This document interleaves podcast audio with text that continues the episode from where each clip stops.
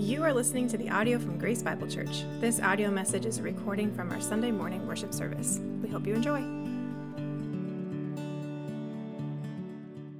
All right, church. Well, again, we're in 1 Corinthians. If you'd like to turn there in your own copy of Scripture, we're going to be in 1 Corinthians chapter 1. If you don't have your own copy of Scripture, it's page 952 in the Pew Bible right in front of you, 952. So, you guys know, like, when I do my sermon prep, I just find things, right? I just come across stories that are interesting to me that, that are useless to you, but I'm going to share them anyway. One of them was this past week, uh, I stumbled across an interesting story about Samuel F.B. Morse, who was the inventor of the telegraph. And so he was being interviewed by a man named George Harvey.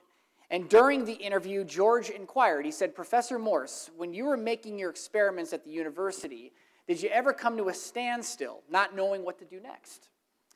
And Morse responded, he said, I've never discussed this with anyone, so the public knows nothing about it. But now that you ask me, I'll tell you frankly, I prayed for more light. And then the interviewer then asks, And did God give you the wisdom and knowledge you needed? And Morse answered, Yes, he did. That's why I never felt I deserved the honors that came to me from America and Europe because of the invention that was associated with my name. I made a valuable application to the electrical power, but it was all through God's help. It wasn't because I was superior to other scientists. When the Lord wanted to bestow this gift on mankind, He had to use it on someone, and I'm just grateful that He chose to reveal it to me. It's no surprise that on May 24th, 1844, the inventor's very first message over the telegraph was, What hath God wrought. In other words, what wonders God has done. Isn't that pretty cool? Church, Morse was a man who had the right perspective on life. He was a man who recognized that apart from the Lord, his accomplishments and achievements weren't worth much. He was a man who understood that his life story was meant to give God glory. And you know, church, just like Morse, each one of us has our own wonderful story. Not necessarily a story about an invention, but a story about salvation. If you're a born again believer, then you have your own wonderful story of how Jesus saved your soul. You have your own wonderful story of how Jesus radically changed your life. And you can attest, just as Morse did, that your story isn't about what you did, it's about what God did for you. Amen? Your salvation cannot be attributed to your own wisdom or your own works, nor can you or anyone else take credit for it. It was all God's doing. 1 Corinthians 15:10 says, "But by the grace of God, I am what I am." Church, that is the mantra of every single believer in this room today. But by the grace of God, I am what I am. I like what Shane Pruitt said. He said, The great I am changed who I am. I was lost, now I'm found. I was blind, now I'm seeing. I was an orphan, now I'm a child of God. I was separated from God, now I'm one with God. I was broken, now I'm a new creation. I was dead, now I am alive. Thankfully, the great I am changed who I am. I have a question. How many of you are thankful that the great I am changed who you are? Say, I am. I am. Amen. I am as well. Well, church, this morning, as we continue our study in 1 Corinthians, the Apostle Paul is going to give the Corinthian believers and us a much needed reminder that the spiritual transformation that occurred in their lives was all God's doing. And he did it all so that through their faith story and ours, he alone would get the glory. And so let's pray and ask that God would get the glory this morning as I preach his word.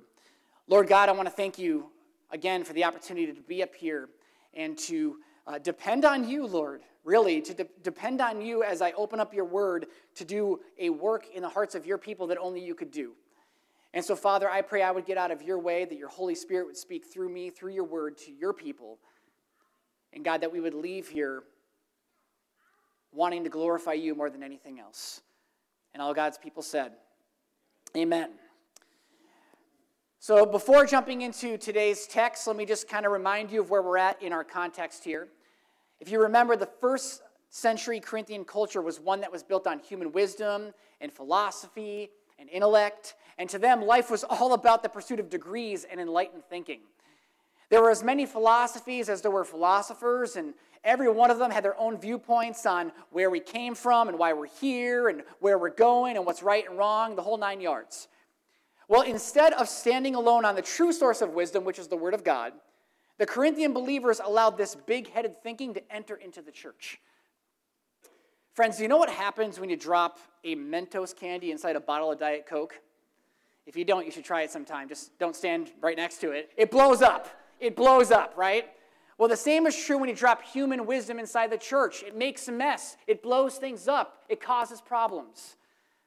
Needless to say, the church in Corinth was a mess, and we're going to see that over the, the course of our study. They were a mess. And, and, in this case, instead of boasting about the absolute truth of God's word, they boasted and they glorified in human ability and power and wisdom and insight. They were making it more about them than they were about God.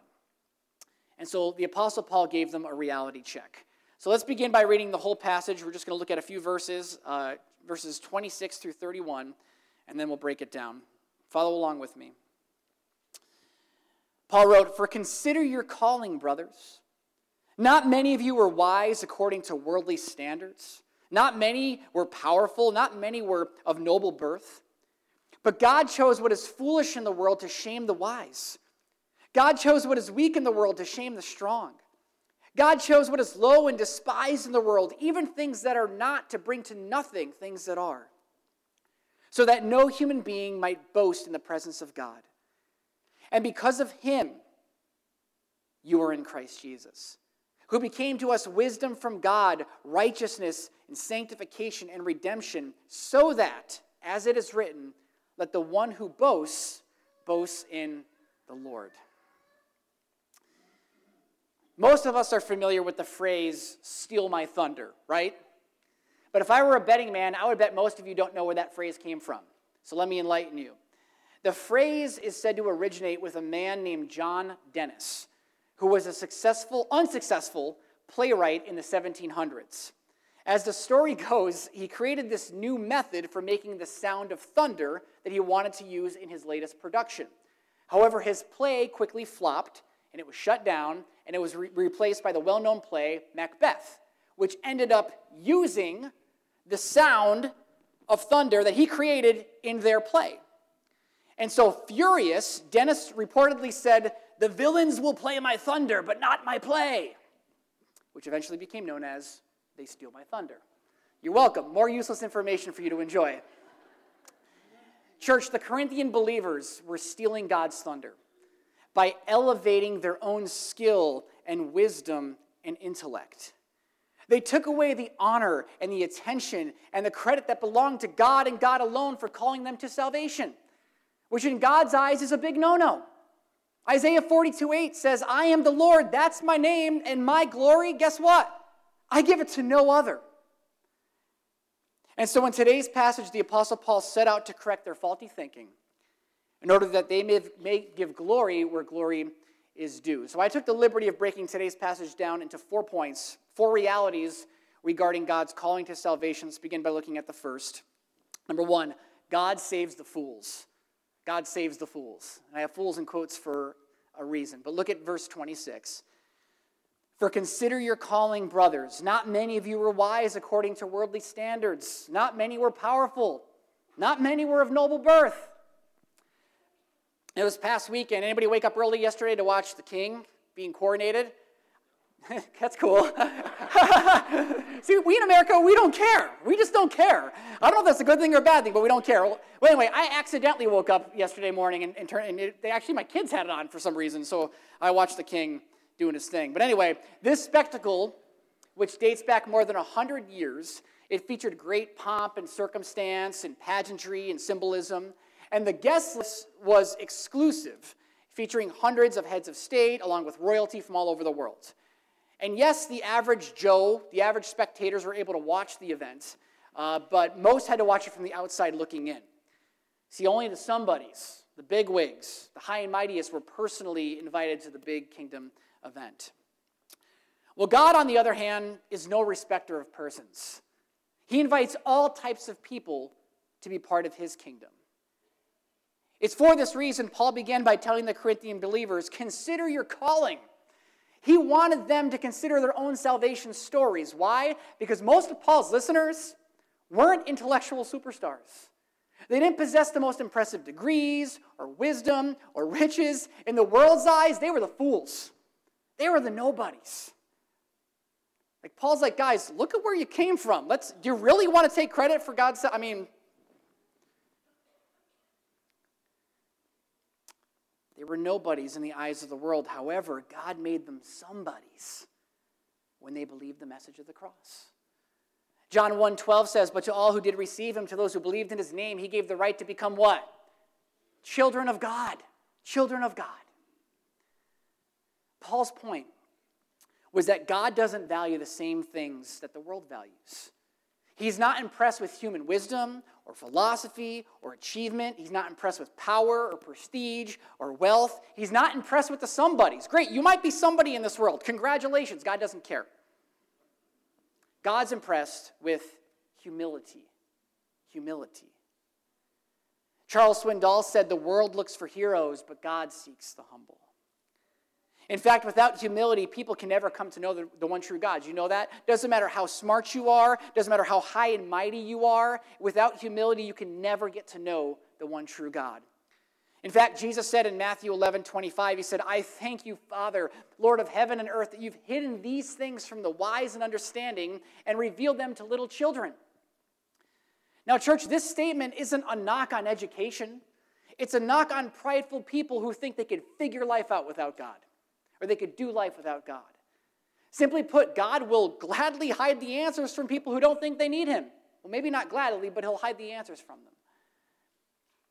On the other hand, those who humble themselves and declare their need for God, God's going to reveal the truth. Proverbs 11:2 says when pride comes, then comes disgrace, but with the humble is wisdom. And so, all this to say, God saves a person not because of who they are, but in spite of who they are. I like what Tony Evans said. He said, If you have low self esteem, come from humble beginnings, have experienced significant struggles, or are despised by the in crowd, then you're a choice candidate to be used by God for his kingdom program. That's good news, isn't it? And this brings us to the second reality God saves the fools, he shames the wise. He shames the wise. Look at verses 27 through 29. But God chose what is foolish in the world to shame the wise. God chose what is weak in the world. You guys, he's talking about you. You know, the, the, the believers. He's, he's, God chose what's weak in the world to shame the strong. God chose what is low and despised in the world, even things that are not, to bring to nothing things that are. Why? So that no human being might boast in the presence of God. In a movie, Indiana Jones, maybe you guys remember this, in the movie Indiana Jones and the Last Crusade, uh, Indiana Jones went on this journey to find the Holy Grail. Now, I'm going to give you a spoiler alert here. I'm going to give you the end of the movie. Here's the deal it was like 1989, okay? If you have not seen the movie, sorry. I mean, come on, it's 1989. But anyway, at the end of the movie, he found himself in this room filled with all these holy grails, right? And now, if he chose to drink from the correct grail, he would live. And if he chose to drink from the incorrect grail, he was going to die. And so his enemy wanted to choose first, and the enemy chose, and they picked the most attractive grail in the whole bunch. However, after drinking from it, it turned out to be a foolish decision because he quickly shriveled up and died. Now, when it was Indy's turn to choose, he chose the most basic looking grail of the whole bunch. And after drinking from it, it turned out to be the wisest decision because he lived and he was able to save his father, and everybody drove, you know, rode off into the sunset. And that was the last crusade until they made the last movie and the next one that's coming uh, in, in a month. But, church, the unbelieving world drinks from the cup of intelligence, wealth, prestige, position, thinking that's going to give them life and power and wisdom and purpose. And even though, man, that looks that cup looks so attractive, in the end it's foolishness. Proverbs 14:12 says there's a way that seems right to a man, but its end is the way to what? Death. On the other hand, those who drink from the cup of Christ, those who embrace the simplicity of the gospel, those who accept the message of Christ crucified, in God's eyes, they are the ones who are truly wise. They're the ones that are given true life and power and wisdom and purpose. Look what Jesus said in John 4:14. He says, "Whoever drinks of the water that I will give to him will never be thirsty again. The water that I will give to him will become in him a spring of water welling up to eternal life." Isn't that a beautiful picture of life and vibrancy? Church, I don't know if you realize this, but this message is about as countercultural as it gets. This is like bizarro world to most of the unbelieving world. When they hear our message, this is just nuts. This is foolishness. It was countercultural then, it's countercultural now. In fact, Warren Wiersbe said the message and miracle of God's grace in Jesus Christ utterly confounds the high and mighty people of this world. They don't get it. The wise of this world, they cannot understand how God changes sinners into saints. And the mighty of this world are helpless to duplicate the miracle. God's foolishness confounds the wise, and God's weakness confounds the mighty. Church, we've all been there. We've all heard stories. You're, you, you're actually one of those stories of like, if you knew me before I knew Jesus, there's no way you think I'd ever come to know Jesus. You know what I'm saying? Like, it's just mind blowing how God can take somebody who's, who's a complete mess and make their life a message because he saves their soul. And people in the world, they just don't get it. They don't get how that happens. You know why they don't get it? Because it's supernatural. It's God's work in your life. And they don't want to they don't want to give the credit to Jesus, but they don't understand how that happens otherwise. It's craziness. It's mind-blowing. But here's the deal. Do you know what? God intended it that way. God intended it that way. He intended it that way so that he could level the playing fields. He intended it that way so that no human being might boast in the presence of God. In other words, no human being could say that their personal academics or achievements or accolades helped them to secure eternal life. Eternal life is by grace alone, through faith alone, in Christ alone. Ephesians 2 8 9. It says, For by grace you have been saved through faith. And this is not your own doing.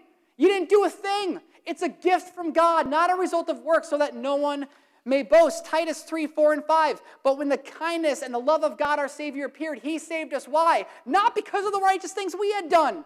We didn't do anything, but because of His mercy. And so, all this to say, church, when it comes to salvation, we need to remember that Jesus did all the work. We're just blessed to be the recipients. Jesus made the way. We're just blessed to have chosen his way. Jesus paid the price. We're just blessed to have been given the prize. And this brings us to the third reality God supplies the benefits. Supplies the benefits. Look at verse 30. And because of him, because of him, you are in Christ Jesus, who became to us wisdom from God righteousness and sanctification and redemption. You know, when a person is looking for a new job, their salary is obviously an important factor, plays an important factor. Uh, however, in addition to a good salary, excuse me, what often seals the deal are the perks or the benefits of the job. There are many jobs that offer special benefits in the form of health insurance, gym memberships, paid time off, parental leave, tuition reimbursement, and much more. You're like, where's that job at? I want that job. But of course, most people are happy just having a secure position somewhere. However, if you're fortunate enough to enjoy some special benefits, it makes your position that much more enriching. Well, as believers, we have a secure position in Christ, which in and of itself is a great blessing. However, our position in Christ also comes with special benefits from Christ, which enriches our overall walk with Christ. And the Apostle Paul provides four of these benefits. Let's uh, look at this. We'll look at them really quickly. Number one is God's wisdom. God's wisdom. Colossians 2 3 says, In him, in God, in Jesus, lie all the, the treasures of wisdom and of knowledge. So when a person comes to faith in Christ, we're given this ability to understand God's wisdom. Many of you might remember in, in August 21st, 2017, there was a solar eclipse. Um, happened outside because, well, that's where eclipses happen, I guess. But anyway, I just remember being here at the church watching it, watching it happen. But anyway, um, maybe it happens inside too. I don't know. But anyway, if you remember, they were giving out special glasses uh, that you needed to, to wear in order to view the event properly. In fact, you really couldn't view the events properly without the glasses because you had to stare directly into the sun. And so, church, the difference between seeing the light and being blinded by the light was based upon what lens you viewed it through. We see when a person places their faith in Jesus, it's like they're given this pair of divine sunglasses. They're given God's wisdom, which enables them to see life through the proper lenses. Now, you don't just automatically see things the way God sees things. You know, it happens over the course of time, but you're given this ability through His Holy Spirit to read His Word and discern His Word and then start seeing the world through the eyes of Christ. And the more that you spend your time in God's Word and learning what His wisdom is, it changes how you see the world. And it gives you power, and it gives you everything you need to live your life. In fact, don't take my word for it. 2 Peter 1 3 says, His divine power has granted to us all things that pertain to life and godliness. Why? Through what? Through the knowledge of Him who called us to His own glory and excellence. How many of you are thankful for God's wisdom? Say amen. The second benefit is God's righteousness. 2 Corinthians 5:21 says, "For our sake he made him to be no sin, or to be to, bleh. Take a breath, Butash. For our sake he made him to be sin who knew no sin, so that in him we might become the righteousness of God." Friends, because of sin, every human being owes a debt to God that we can never ever repay. And so God, in his great love, sent Jesus to pay for us. He did so by taking your sins and my sins upon himself when he died on the cross. He became guilty of your sins and my sins while he hung on the cross. And that's only half the story. See, not only did Jesus take your unrighteousness upon himself, but he offers to give you his righteousness in exchange. Jesus offers to empty the sin out of your spiritual bank account and replace it with his righteousness. For those who accept Christ's offer, for those who place their faith in Jesus, God no longer sees their sin. He only sees Christ's sinlessness. Get this if you're a believer in Jesus, you are not guilty of your sins anymore. How many of you are thankful for God's righteousness? Say amen. Next is God's sanctification. God's sanctification. You know, one of the newer techniques in dental care is this thing called Invisalign. My kids use Invisalign. And, and basically, they're custom molds for your mouth that, if regularly worn and replaced, over time will straighten out your teeth. However, you need to commit to the process in order to see any progress. If you only wear the Invisaligns just once in a while, it's not going to make much of a difference. Well, when a person places their faith in Jesus, God has a process for straightening out their lives. We call this process the process of sanctification. And to be sanctified is to be set apart or to be made holy because the aim of every believer is to look more like Jesus. 1 Peter 1:16 says, "For since it is written, you shall be holy, for I am holy." Now look at left to our own strengths and abilities, we could never ever ever overcome the sinful habits and the hangups and the hurts that plague us. However, in Christ, we are given the power to change.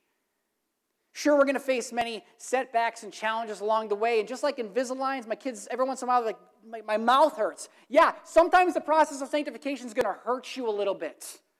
But in the end, it's going to straighten you out. If you stay committed to the process, the Lord will be faithful to give you progress. And little by little, you're going to look more like Jesus. How many, want to, how many of you guys want to look more like Jesus? Say amen.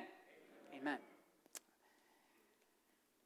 And this leads us to the to the fourth benefit, God's redemption. God's redemption. Ephesians 1 7 says, In him we have redemption through his blood, the forgiveness of our trespasses according to the riches of his grace. See, to redeem means to buy back. To buy back. The moment when a person places their faith in Jesus Christ, they are set free from the bondage of sin and they're given the free gift of eternal life. Jesus buys us back from, from the slavery of sin and gives us that freedom in Him. And this purchase, by the way, it's permanent. There's no returns. Jesus doesn't have some kind of receipt where he can return you after he purchases you. It doesn't work that way. Once you're a bought, it's over, no refunds. You're part of the family of God.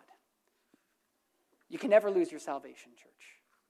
Ephesians 4:30 says, "Remember, he has identified you as his own, guaranteeing guaranteeing that you will be saved on the day of redemption." How many of you are thankful for the assurance of your salvation? Say amen. So, church, needless to say, these are just a few of the many benefits of being a believer in Jesus. However, we must remember that we enjoy these benefits not because of anything we have done, but because of what He has done. And this brings us to the fourth reality God. God secures the glory. Look at verse 31. So that, why, why did God do all these things? Why did He save the fools and shame the wise and, and supply the benefits? Why? So that He can secure the glory. Let the one who boasts boasts in the Lord. A story is told of a pastor who was walking past a pet shop one day when he noticed a sign in the window that said Christian horse for sale. And so, being that the pastor owned a large ranch, he was immediately curious and he went into the shop. Well, the owner took the pastor out to the back and he saw this beautiful Arabian stallion. And he agreed to allow the pastor to take a test run. And so the pastor grabbed the reins and yelled, Giddy up! But the horse ignored him. And the owner said, No, no, no. Listen, this is a Christian horse. If you want him to move, you must say, Praise the Lord. And if you want him to stop, you must say, Amen. So the pastor, okay, so he did what he was told. He said, Praise the Lord, and the horse started walking leisurely. And then he said, Amen, and the horse stopped. And so after practicing a few more times, the pastor saddled up the horse and said, Praise the Lord, and went off riding into the countryside. Well, suddenly the horse saw a rattlesnake crossing the path. And frightened, the horse kicked it into high gear and he bolted straight for a cliff.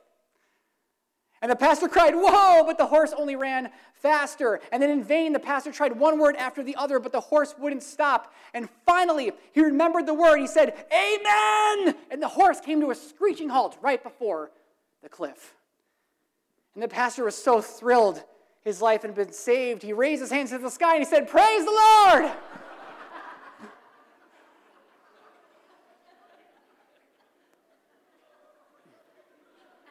Some of you are still getting that, so I'm just letting it happen. But, church, time to come back, all right? Tell that joke at lunch to somebody, okay? But anyway, in all seriousness, the phrase praise the Lord, the phrase praise the Lord should be the number one phrase in a Christian's vocabulary. Why?